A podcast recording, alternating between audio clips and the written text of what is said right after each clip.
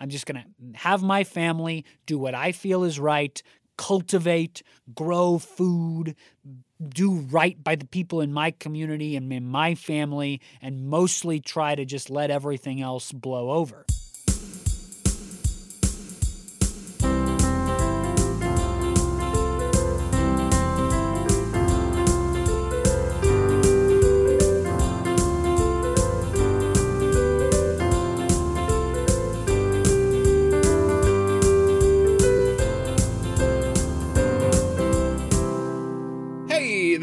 Everybody. Welcome back to No Script, an unscripted conversation about theater's best scripts. I'm Jackson Nikolai.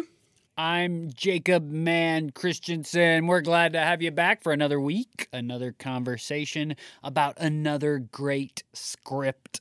As it happens in um, like in in the real world not the world of how these episodes release in terms of their publishing but in the real world i had just I've been listening through our last episode in preparation to get it up and everything like that.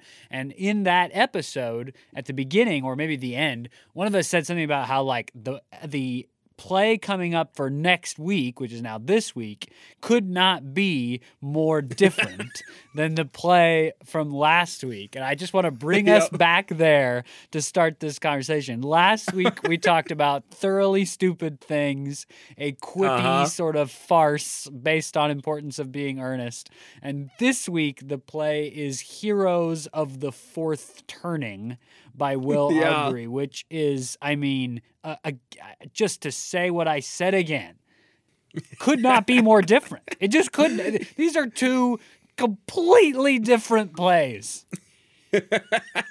it's so true. Yeah, just the just the the uh, we need to come up with a name for the 180 that we do on this pro- on this podcast from script to script because it's it's kind of become a hallmark of ours. Um, but yeah, it's it's it is definitely a big big shift. This this play um uh super super uh relevant play, still just a couple years old was uh when it was released. It was even more directly relevant. Is really tied to a specific time, a specific place, and a specific people. So uh, that's kind of an exciting thing to get to play with um, and and talk about. And yeah, this uh, I'm I'm excited for this conversation because there's lots there's lots in this play. It's one of those plays that leaves you um, both philosophically and experientially um, uh, maybe changed maybe it is certainly thinking about things uh, certainly in the in the in, in the thick of of dealing with a lot of complication as these uh, characters are as well yeah, in some ways, it reminds me of the play The Humans.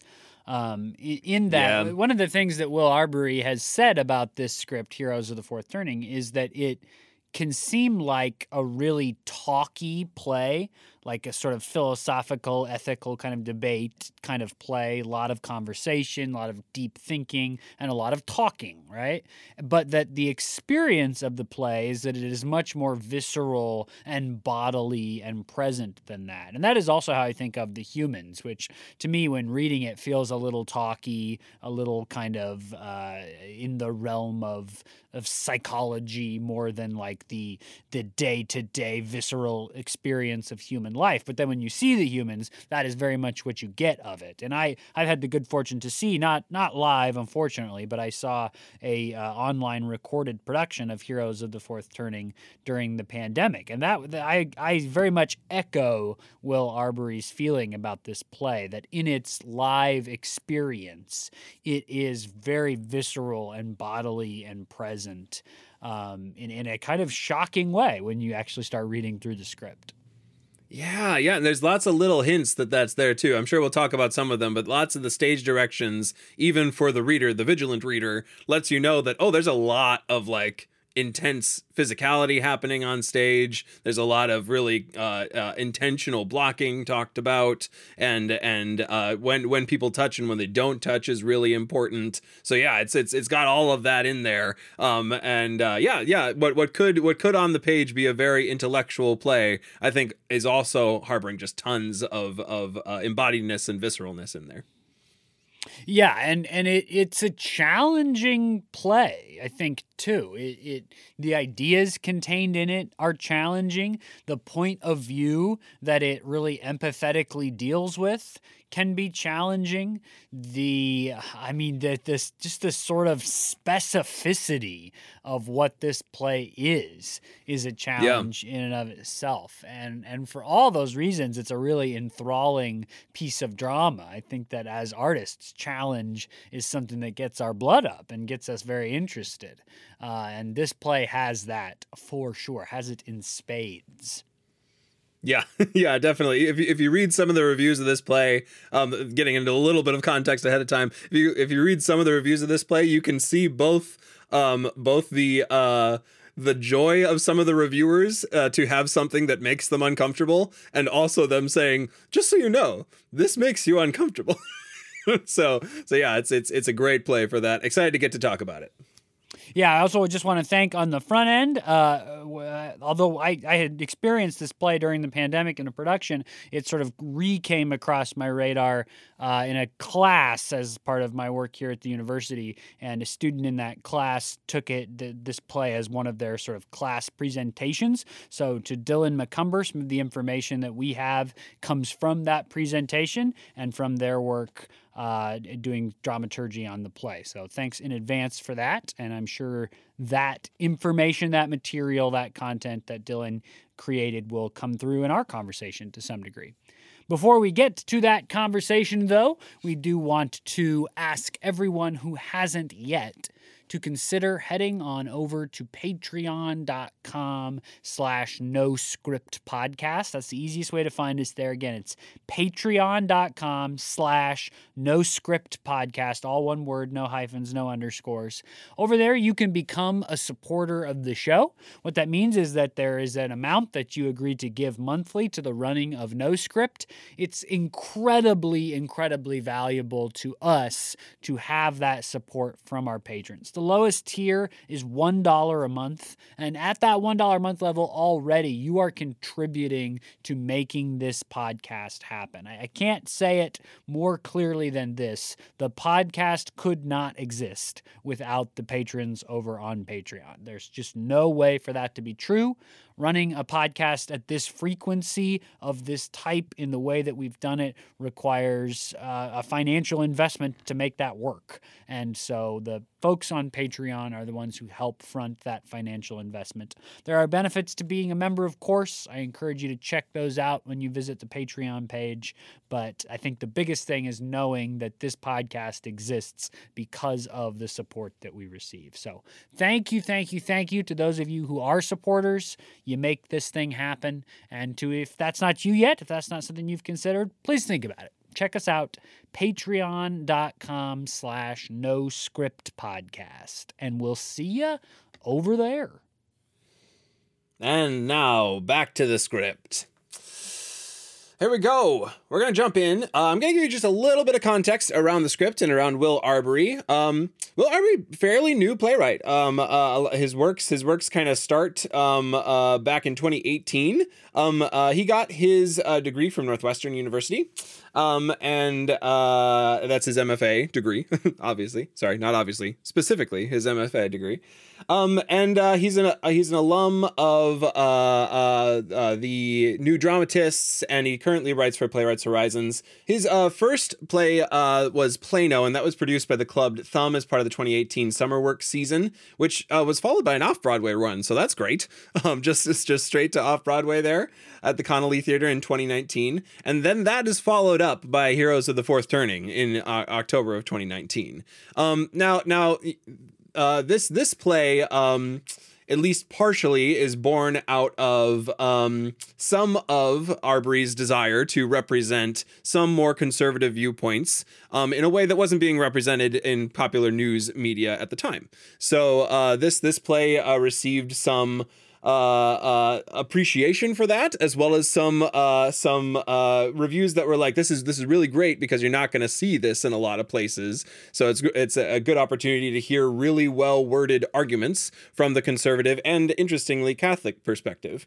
Um, to kind of bring you a little bit of more context into Arbery as well, this play is not is is not really I wouldn't say autobiographical, um, and yet it carries hallmarks of some of his life. Both of his parents are are professors at a, a Catholic school. Um, he kind of grew up in that culture for a long time. He uh, is from uh, he is he is uh, his his uh, playwright uh, bio on my script is a playwright from Texas and Wyoming and Seven Sisters. So he's kind of from uh, from one of the places in this script, um, which is really really interesting. Um, if you have, if you think that you haven't seen uh, any of Will Arbery yet, you you might have, um, because he is uh, currently writing for Succession on HBO. He's also rumored to have a number of other uh, kind of films and things in the works um, with HBO, A24, and uh, BBC.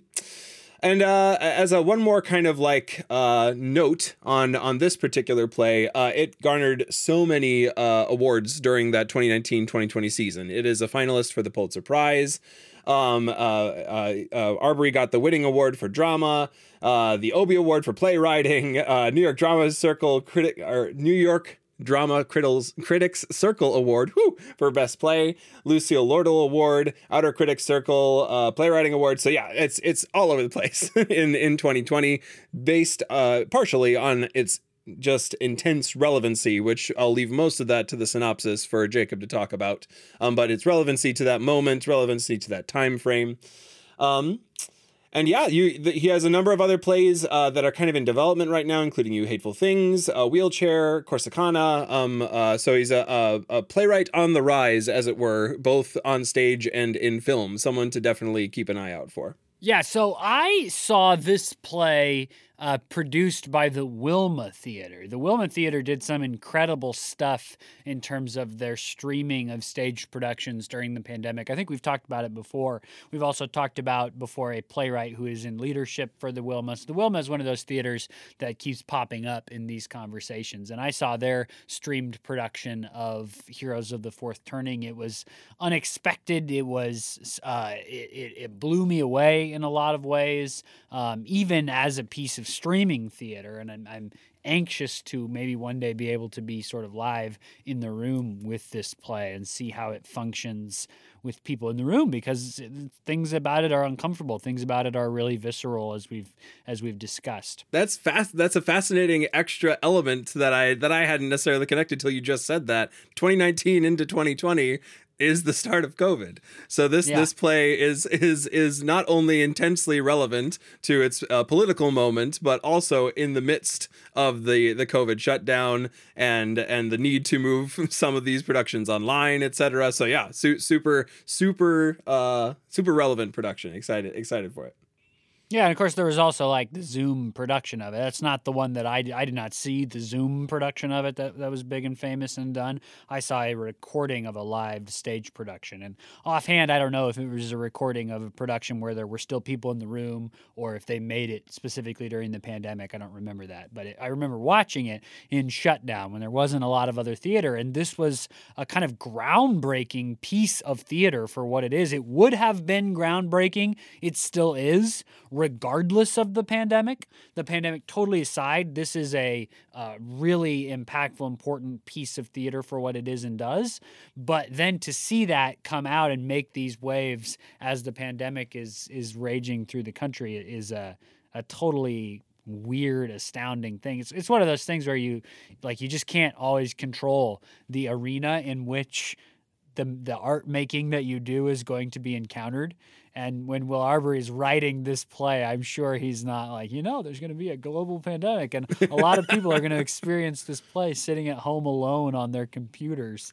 But right. that's how it came to be. It's just crazy what you can and can't control in this and other forms of art making. I'm going to uh, do the synopsis now. In truth, I don't have any idea how to synopsize this play. It's just it's it's one continuous conversation that is uh, you know it has the unity of time as we would say in the sense that the time that the play the the time that it takes to do the play is the amount of time in which the play takes place with one small exception at the beginning um, otherwise, this is a play of a conversation of friends in a backyard, and that conversation lasts, you know, two hours or whatever. Uh, and that is the two hour play. Um, so it, those kinds of plays are hard because it's so non-linear in terms of being plot focused, uh, that it it it this this part of it's going to be hard. So what I'm going to do probably is be very very broad and we shall see what our conversation uncovers about the specifics of this conversation. The broad things that you might want to know if you're not familiar with Heroes of the Fourth Turning already are that the play takes place in 2017. So, this is, of course, after Trump has been elected president. That is uh, a huge part of the play. It takes place in a very small town in the mountains of Wyoming.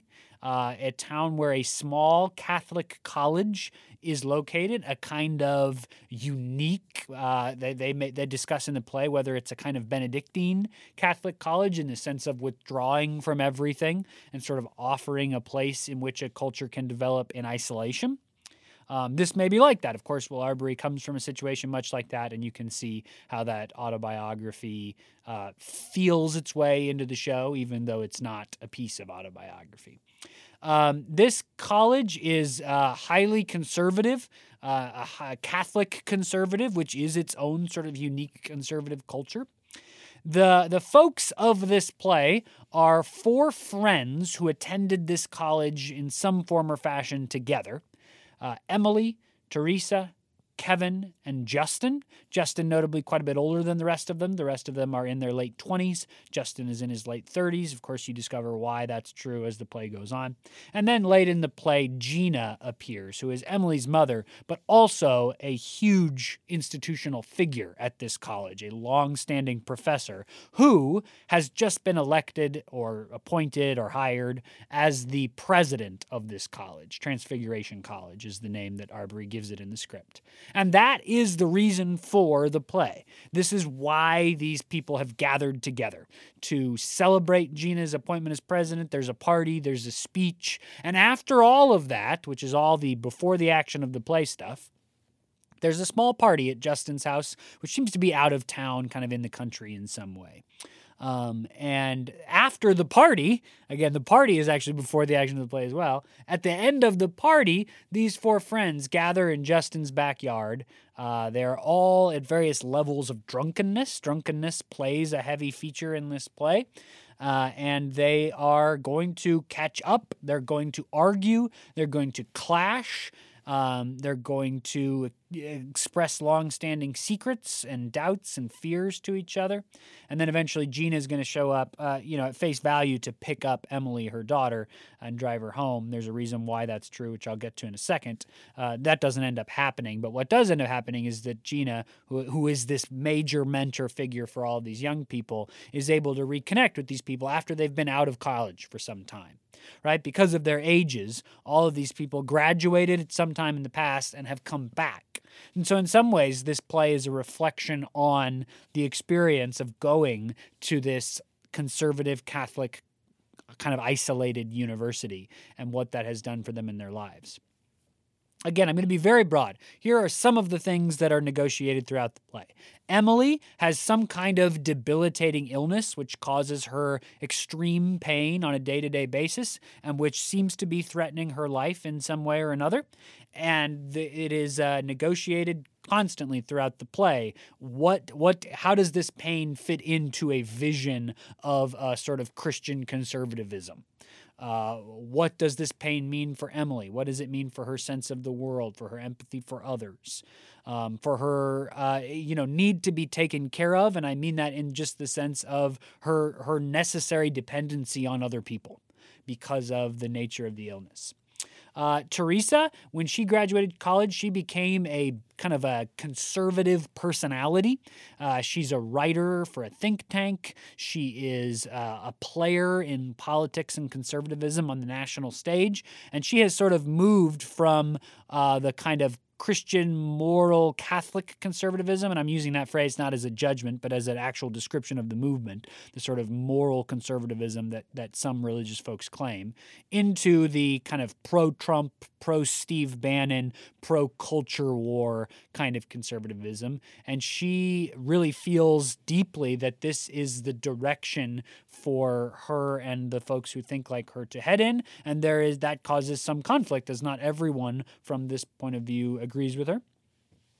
Kevin's got a lot of stuff going on. He he's an alcoholic. Yeah. He's really unsure of his place in the world. Seems that he has moved away from college and experienced people with a lot of different points of view and is struggling to hold all that with the kind of singular point of view that his college education and probably his upbringing beyond that led him to. Um, he is very drunk throughout the play. He vomits on himself. He is very sad throughout the play. He's at a real kind of turning point in his life. What's going to happen next for him is very unclear. Uh, Justin uh, came to the college because he came from, I think there was some military background. He, he, he had a really, we don't get a lot of details, but you get the sense that he had a really sort of rough and tumble life and kind of found the Christian faith, found a new path for himself by coming to this small college that has really changed his life. Um, and he is the, still living in the town. It seems as if he is like the caretaker for the horses at this college, is my sense, um, and so is in some way kind of on the faculty uh, or the staff of this university, um, and is um, he he has some kind of relationship with Emily. It's a little unclear exactly what that is. Um, and then I think we've talked about Gina. She comes in and has these very different ideas of conservatism, of the moral good, than uh, especially Teresa does. So I, I know that's not much of a plot or a synopsis. I'm not sure how to do much better than that. This is a character based play, an ideas based play, a body and viscerality of being drunk late at night in the mountains based play. Um, and it is just not a plot-based play. It's a it's a it's a two-hour conversation, a complex, combative, negotiating, sometimes sad, sometimes joyful, sometimes scary conversation about religion and politics and identity and who we are and who we should be from this very specific point of view uh, this Catholic conservatism coming from this kind of isolationist college um, away from town, and and and it's it, it is done in such a highly empathetic way. Will Arbery puts so much effort and love into writing this point. I mean, these are people who feel deeply about what is right, who who believe in a vision for the future that is better than the the, the present, and who are who are passionate about getting there and not sure how. Yeah, yeah, who are yeah, definitely passionate and definitely like high intelligence people, people who have spent a lot of time on this, done their research on this. Um so so yeah, it's it's it's it's uh yeah, well well done trying to synopsize what is what is essentially a, a long negotiation and perhaps a like odd coming home sort of thing. You have the sense that this group um, uh, was certainly close in college, and then there was like this diaspora where they all spread out and have have just now returned again, and that's always you know it's it's not quite stranger comes to town. It's like strange friends return home or something like that. Um it's got this this uh kind of get to know you again sort of energy all amidst how like uh, one of the one of the quotes from Arbery is I'll just sum it up. I, I don't have it right in front of me. Is is that uh, all of these negotiations and arguments? On, the only way someone ever scores a point is by going too personal on something. Um, and and so you have a, a, a deeply integrated group of people that are also kind of relearning each other as they've come home. Yeah, I, it is actually a feature of the play, a sort of astounding one, how well these four must have known each other and, and how close this friend group must have been in the past for this play to be able to happen.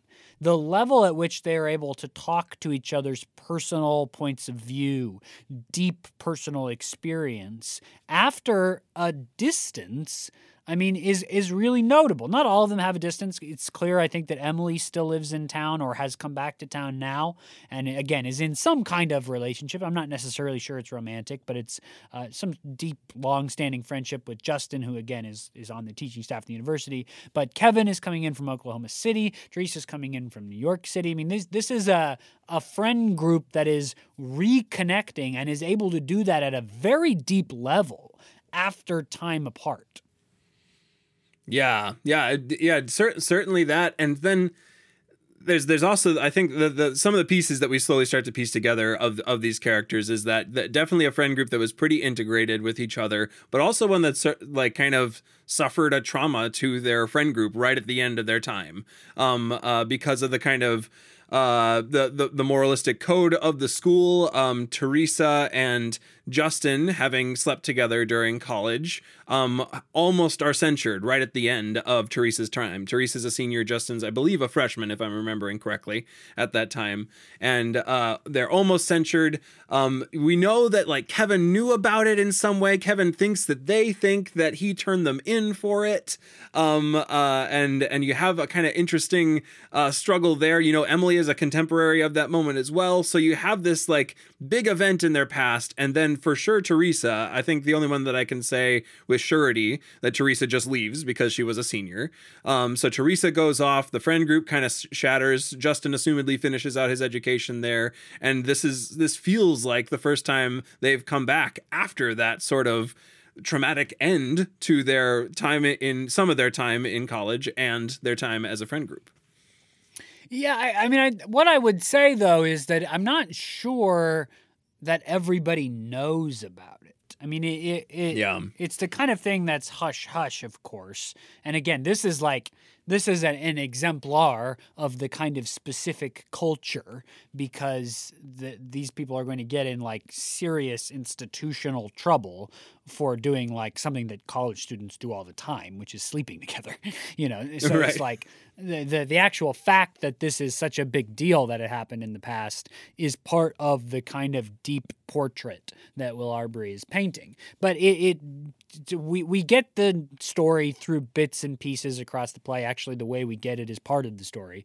That at some point Teresa and Justin slept together, were caught and nearly thrown out, but weren't. But not everybody knows. I mean, it seems like Kevin knows and has the details and is sort of using that the fact that he knows this detail as a sort of negotiating tactic in some of his relationships, really in, in each of them in turn. The person who doesn't, at least uh, to me, I don't, I don't have any reason to believe knew anything about it at all before tonight was Emily, um, yeah. who again is in this interesting relationship with Justin that we're not sure if it's romantic. How does learning that Justin slept with her other great friend Teresa impact her? I don't know. I mean, and, and uh, we don't actually get a much of a resolution to that across the course of the play. Yeah, yeah. So all all of this like intense pers- personalness is both under the water, on the water, used as as a boat on the water to stretch the analogy analogy too thin. Um, as they are as they are uh, discussing these deeply divisive political things um, and it's not necessarily uh, so, sometimes it's divisive within the friend group other times they're resonating and kind of talking about an other or something like that um, uh, but but it's it's it's all all of this is kind of swimming around them as they engage in really in uh, really uh, contemporary issue for all of them, all with different tactics. Though Teresa is very um, very much a part of this like push for it movement, trying to affect change. Justin has a little bit of different energy and like this kind of like yeah, a little bit more. I think you said Benedictine uh, early on, a little bit more of like, let's just kind of retreat and hold the wall, you know, hold the line and kind of cultivate as much as we can from here, outlast the change and and be sure that there's something left as a result of it. So you see you see all of these inter- interacting with each other as they deal with these themes.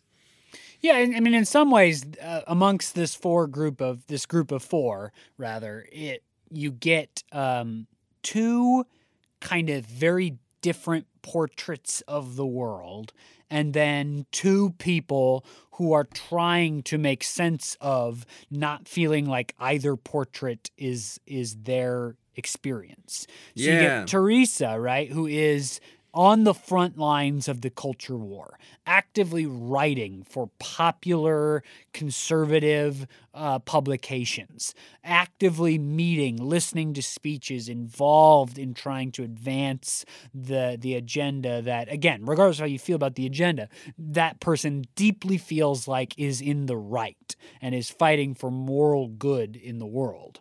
Um, and is is Teresa's the, somebody that you know is willing to say this is not how I want to fight it, but liberals have made it so that a war is coming and we have to be ready for the combat of the war um, the the socioeconomic combat, the political rhetoric combat, and then potentially the combat combat that is coming because of the way liberals have framed this battleground. It's not who I want to be; it's who I have to be because of the millions of unborn babies, because of the way in which culture is totally leaving behind a whole generation of the population. All the things that you hear conservatives talk about a lot, but held in the most earnest um, moral way that this character could. Right, so you get that point point of view, this culture war combatant.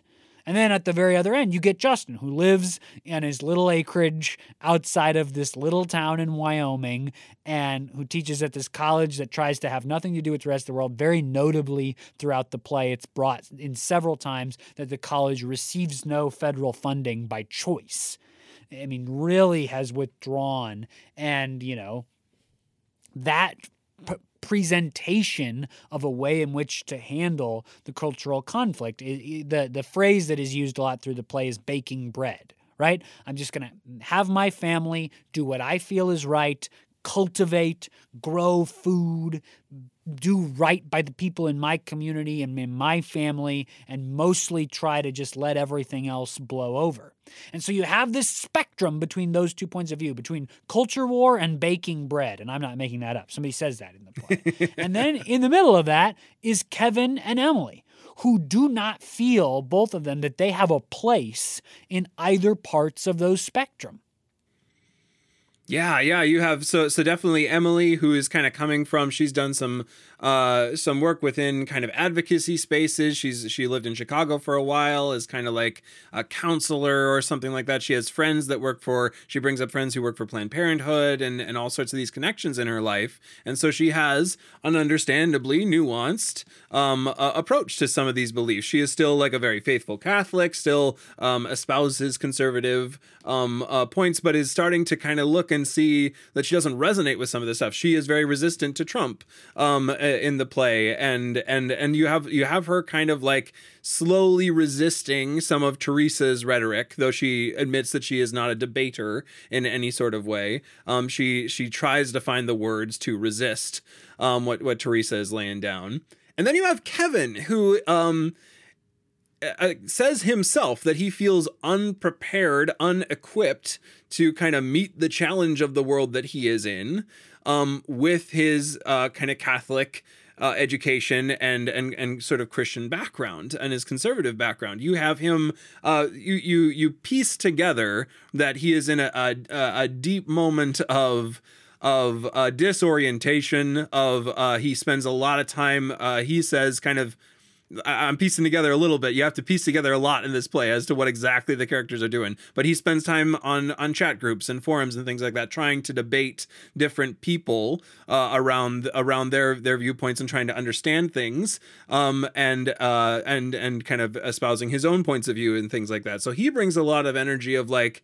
I, I sometimes he's earnestly trying to make sense of things. Like he asks the characters to like tell him how this makes sense um, often, especially Teresa. Um, but he's also dealing with just a lot of just just just re- like repression honestly like I'm, I'm trying to like stay judgment free in in a lot of my descriptions of these characters but he's dealing with a lot of repression he keeps saying over and over how he wants to um uh, he really wants a girlfriend. He wants to try to figure things out um, uh, as to how he's he knows that he's kind of not picking up on social cues and things like that, and gets down on himself quite a bit.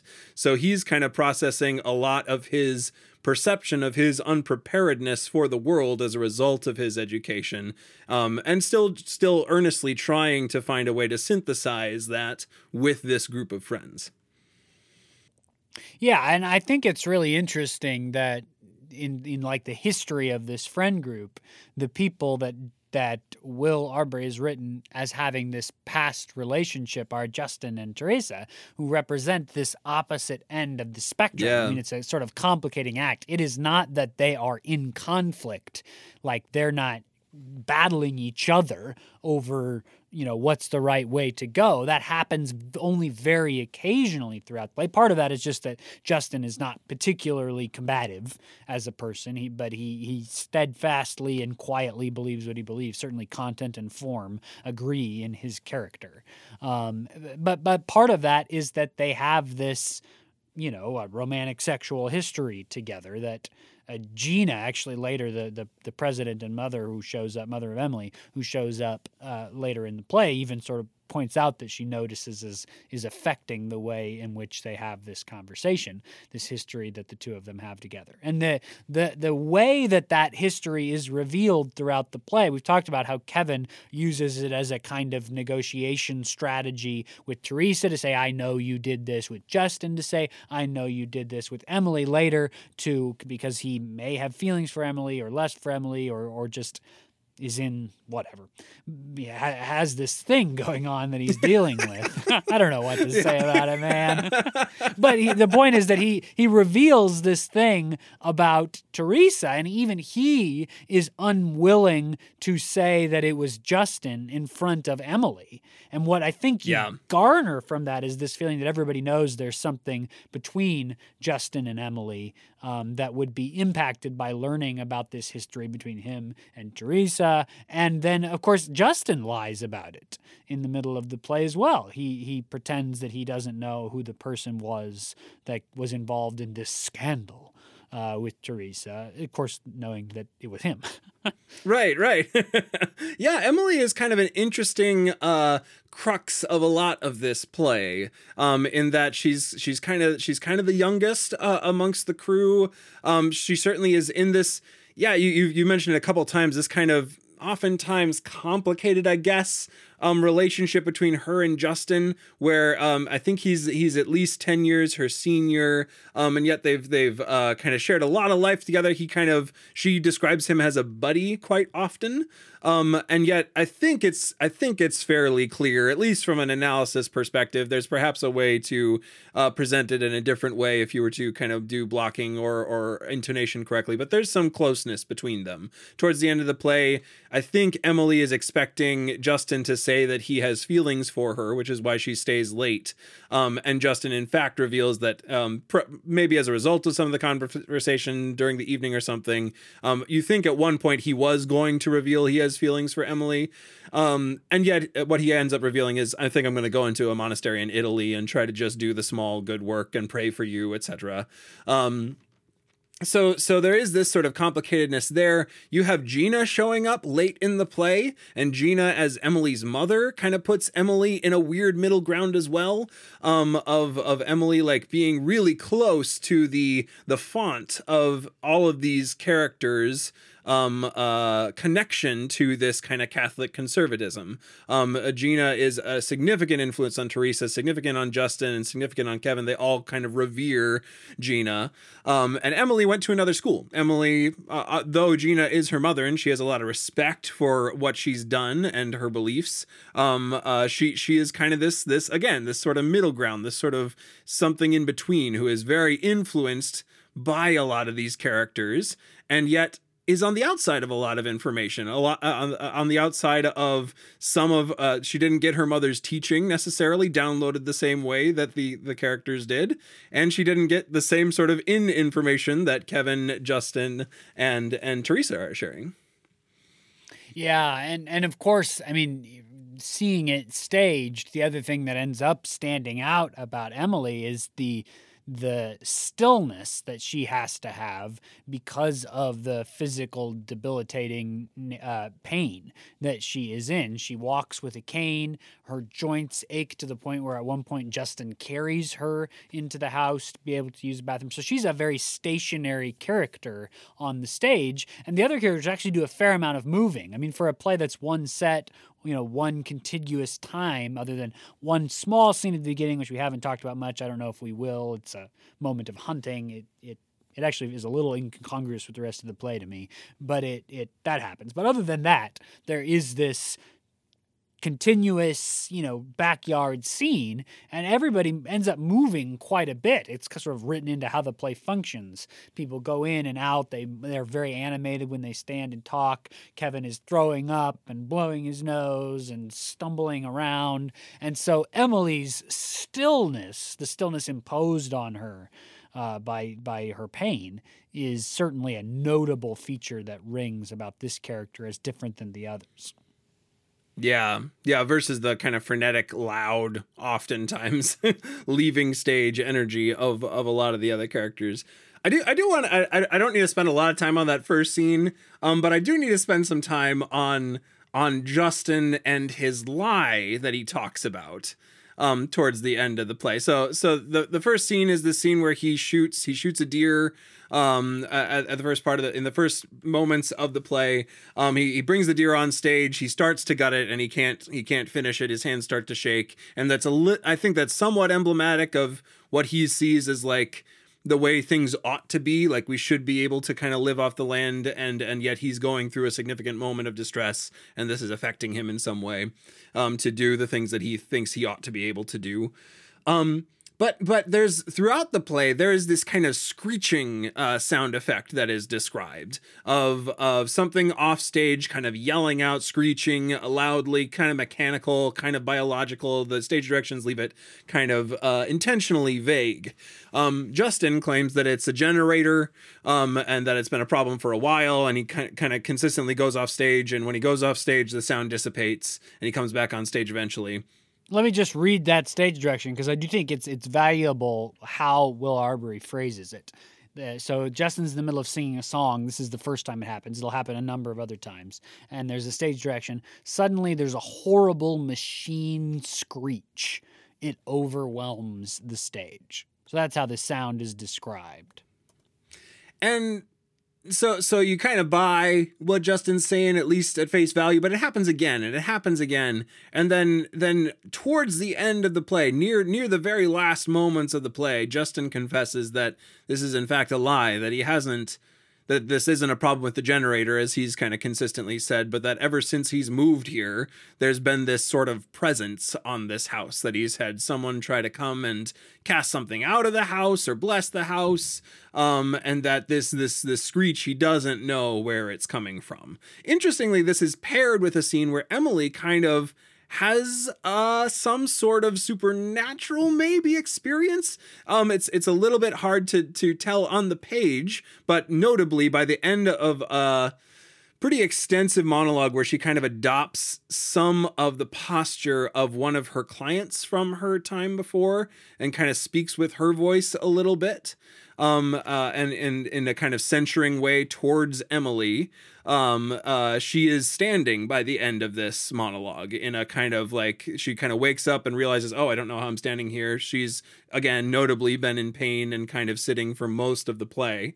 Um, so a very supernatural end to the play arrives as, as, a result of Justin's lie and Emily's kind of monologue, um, sort of other voice taking over um, uh, that that sort of wraps up uh, wraps up the play. And uh, I, I'm just intrigued by that moment. I wonder what you garnered from that moment, having read it and and kind of seen seen the online version of it. Yeah, it's wild, man. I mean, it, it it's hard to know what to make of. So this is what Justin says about the screeching noise.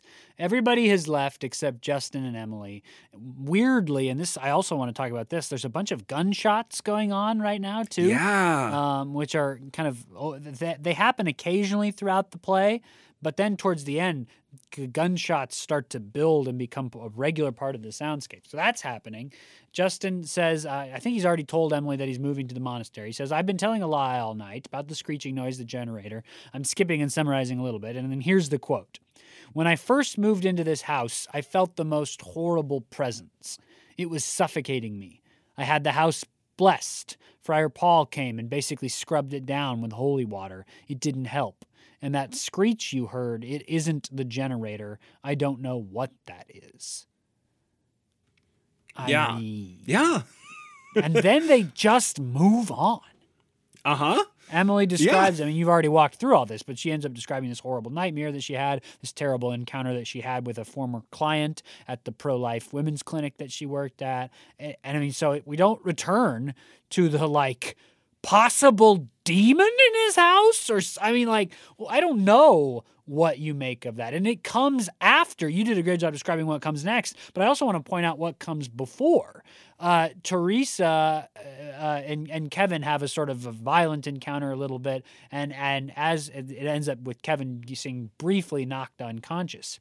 And when he talks about um, coming back to, he describes a mountain climb that he and mm-hmm. I guess the class took early in their time. To me, it sounds like a kind of thing that maybe everybody at the university does. They go on like a, a backpacking trip up the mountain or something. You don't get a lot of details, but that's kind of the sense I get. And so yeah. he's telling this story about having done that when he was early in college and about a supernatural experience that he had like seeing a sort of otherworldly creature in the night and not ever telling anybody a little bit about that. And he describes how um, that's when I started to change, is the quote. That's when I yeah. started to change. So uh, you are, I mean, absolutely right on. Maybe with the exception of Teresa, that that three of these four characters have a startling supernatural encounter at the end of this play, or or describe a startling supernatural encounter from elsewhere.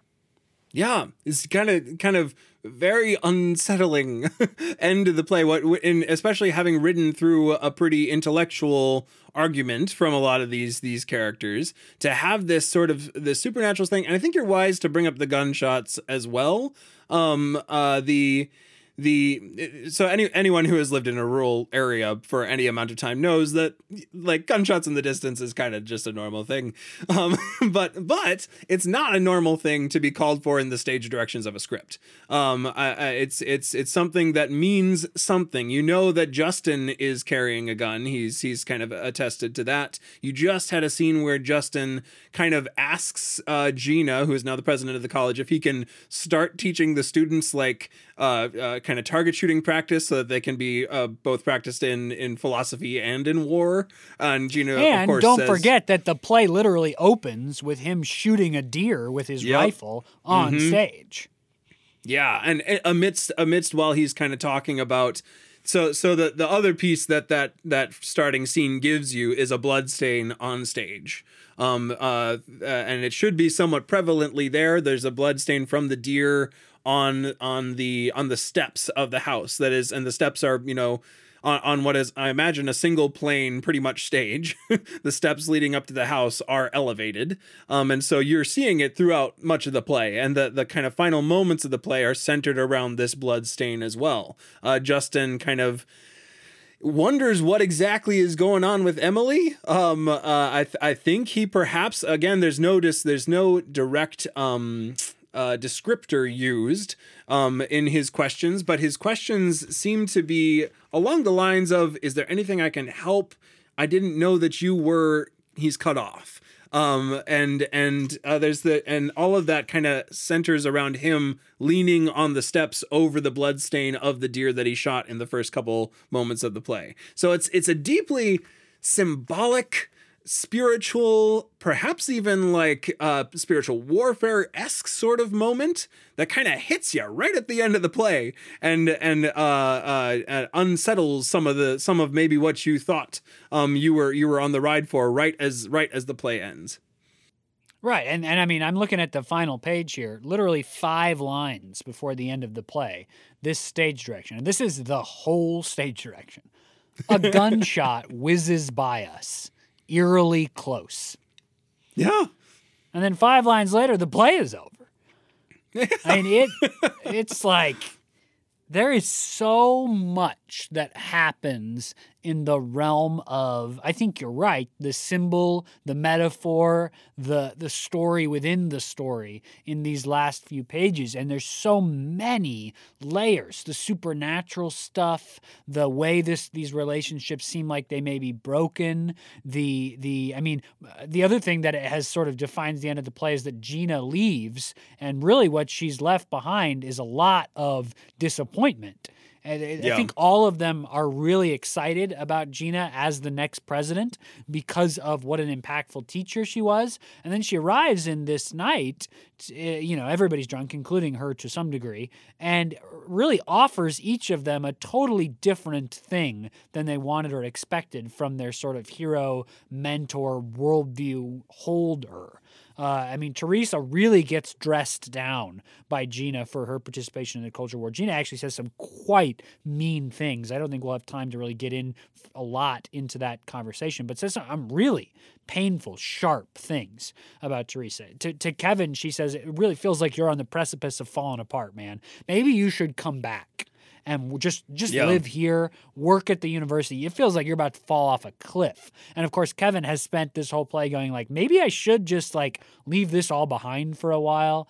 I live in Oklahoma City. Maybe I should just explore other ways of thinking and living. And and to that, Gina said like, actually, you should probably just come back here away from everything. and it seems like that's the only path forward for you. To Justin, right, who who wants this this gunshot, this this this marksmanship rather, and gun safety courses. Gina says, no, I don't want no no like theoretical or philosophical objection made. She just says, I don't want guns on campus. You'll probably convince the next headmaster or, or president or whatever to do that. It's not going to happen with me. No and just leaves uh, leaves at that. So uh, she leaves behind this total failure of expectations of this mentor, this bastion of their worldview.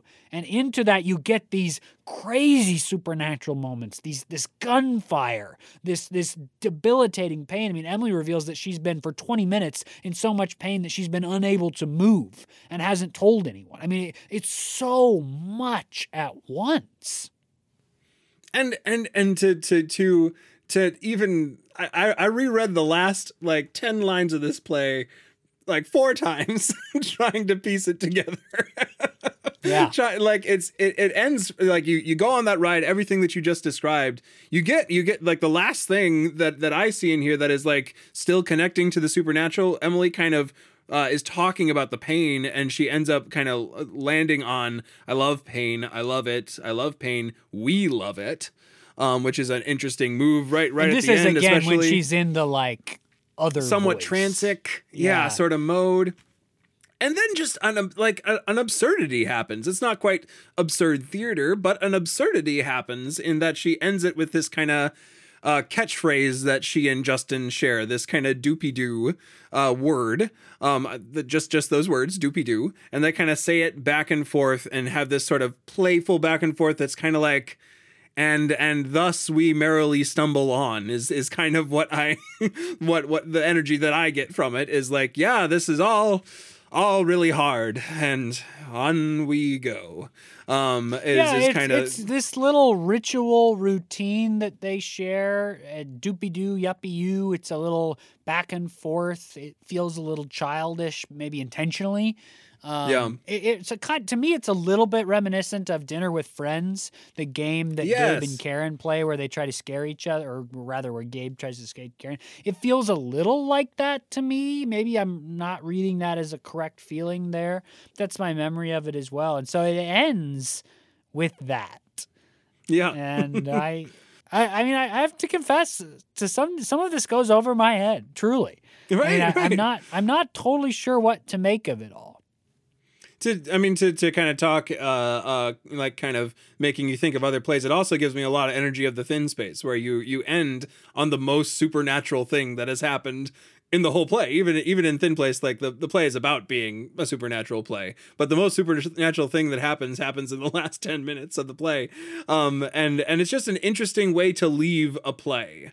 Um, to have the kind of crescendoing uh like the lie to be revealed that that I don't know what that sound is back there, and I just and, and the reason why I read the stage direction of the sound is that it is described as a machine noise.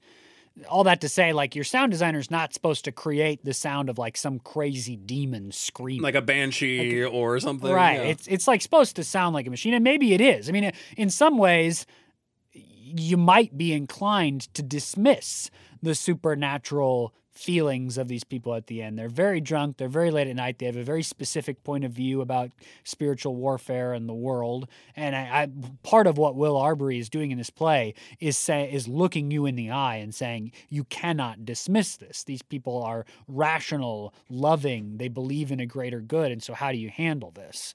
if, if I were trying to make some meaning of it, one thing that I would note is that at the beginning of the play, they actually do have uh, some fairly robust um, supernatural conversation around the meaning of the Eucharist, around uh, the the person of the Virgin Mary and their belief about that. Kevin has a lovely, beautiful monologue about what the Eucharist means and if it means this. You know, and th- that all happens to me in like maybe the first quarter of the play. Then the middle half of the play, you get into like more philosophy and conservatism than religion specifically. I would say, or at least then about the supernatural part of religion. I mean, they're talking about things like the Panopticon, Aristotle, Heidegger, uh, you know, Steve Bannon, the, the, the feature of Trumpism. And then we come Brueggemann's back in here too. Yeah. Yes, absolutely. So then we come back to supernatural at the end, but it's a very different. I mean, no longer are we sort of celebrating the poetic mystery of the Eucharist or the Virgin Mary. Now we're dealing with the other side of the supernatural coin the scary, the haunting, the danger, the spiritual warfare. I, I so if, if I I mean if I'm looking for like in a broader structural meaning, I, I, I think I potentially could see that in the longer form of this play. Yeah, yeah, for sure. The the yeah, the the the sides of the coin I think is an, an interesting way to kind of think about it too. Of like you have you have that in the characters as we've already sort of described. You have however the coin fell um, these characters are, are trying to interact with what they learned and what they're now learning as they've spread out from this haven of theirs where they learned so much um, and and are now trying to renegotiate with each other again as a result of that we're I mean th- so so we're we're we're we're over our time, um, which is somewhat predictable with this script. It's a it's a robust script, um, full of so much. There's there's just so much like in in this play, just like the ideas of these characters. We didn't talk about the kind of titular moment of the play. The fourth turning is a as a kind of philosophical concept about how government constantly cycles and things like that. There's so much we embedded didn't talk about the, the kind Grateful of, Acre. Yeah, the Grateful, Grateful Acre. Acre is amazing. We didn't talk about the fact that Teresa does to- cocaine. We didn't talk about right. this incredible discussion they have of the scandal of the particular, which is just mm-hmm. an amazing sort of combination theoretical religious idea. Uh, boy, there. I mean, there's so much in there that's incredible. Yeah, that in- that is such great writing. Yeah, in one of in one of the one of the few moments where the playwright's voice kind of emerges in this play is in the discussion of the different roles within the turnings. You have the heroes and the prophets, and uh, I forget one other, but then the artists. And and Teresa kind of goes through describing three of them really kind of beautifully and compellingly, especially for a cult from a culture war perspective. Um, and then she says, "Oh yeah, and the artists are like born during the crisis." I, I don't really understand why the artists are important, but but whatever. Um, and and she moves on quickly. Um, and so so you get you get a little bit of that in in within the kind of philosophical stuff that they're talking about. Uh, I just wanted to read real quick uh, uh, the end of a quote from Zachary Stewart in TheaterMania. Um, Heroes of the Fourth Turning is a tough watch, but is but it is absolutely necessary as America's competing tribes retreat into fortresses of affirmation. Um, this this play I think shows one of these fortresses of affirmation and some of the effects um, that happen when people leave the fortress and come back. um, uh, it's a really compelling play in that way, and and thus like even even though like you know I personally would disagree with some of the the, the positions that these characters hold, even if you were to disagree with some of the positions that these characters hold, it's a compelling experience to read really smart characters dealt with compassionately and and uh, dealt with um, like given the time to expound on their views with each other for a long time. Um, it, so it is it what, what's so beautiful about it is that the um, this particular like broad swath of American uh, politics and religion and, and, culture is not presented as like a block of people who think homogenously and who can be easily dismissed. There, you see the conflict within. You see people who all maybe share an opinion that abortion is a you know is is murder or or are or particularly pro life have conflicts around how that functions in society, what the morality to hold that is what the gray areas are. I mean, you see striations of understanding, and and actually, it is in conflict with other similar ideas that those points are made sharper and more clear and more empathetic. I mean, obviously, so much of the trouble in America right now is that we just don't have a way to talk to each other across disparate points of view to such a degree that we can actually make our points of view more refined, more clear, uh, and, better arguments, right? It, it's like we're, we're so far apart that there is no way to test ideas against each other. And in this play, because right. Will Arbery puts five people that are closer together, they're not homogenous, but they are closer together, the ideas are actually in better conflict with each other, I think, than you see in a lot yeah. of discourse of people who are who start farther apart.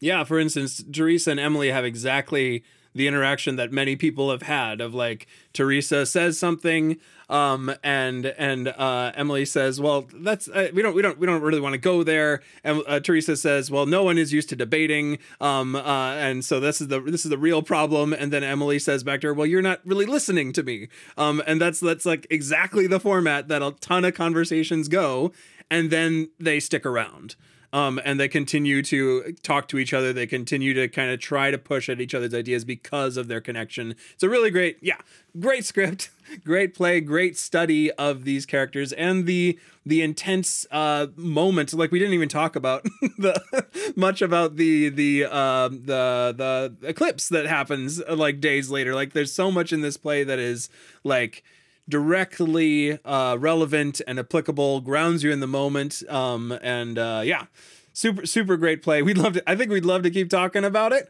Um, we have to wrap up the podcast, alas. Um, uh, but uh, we'd love to keep having a conversation with you. If you have either read this script, seen this play, uh, been a part of this play in any way, uh, we'd love to keep chatting about it with you. You can find us on Facebook, Instagram, or Twitter at the username at No Script Podcast. The great part about chatting on any of those is you get to chat with each other as well. So find us on any of those social media sites at the username at No Podcast. We also have a Gmail, noscriptpodcast at gmail.com. Find us on any of those places. We'd love to keep talking about Heroes of the Fourth Turning with you. Absolutely. If you like this conversation or any of our other conversations, we'd ask you to please pass the podcast along to your family, your friends, anybody you know that likes theater stories, that likes thinking about art and narrative and and and point specific points of view in conflict. Send them our way. They can find us on Apple Podcasts, Google Play, Spotify, SoundCloud, YouTube, all those kinds of places. Uh, we're also on Facebook. If you like our Facebook page, a link to the new episode just appears every Monday in the feed. That might be an easy way for the less tech savvy among you uh, or those you know that are less tech savvy to be able to connect with us as long as they have a Facebook. You can send them over there. We will be back next week with another episode about another great script. Until then, I'm Jacob Mann Christensen. And I am Jackson Nikolai. Thank you for listening to No Script, the podcast. Bye bye.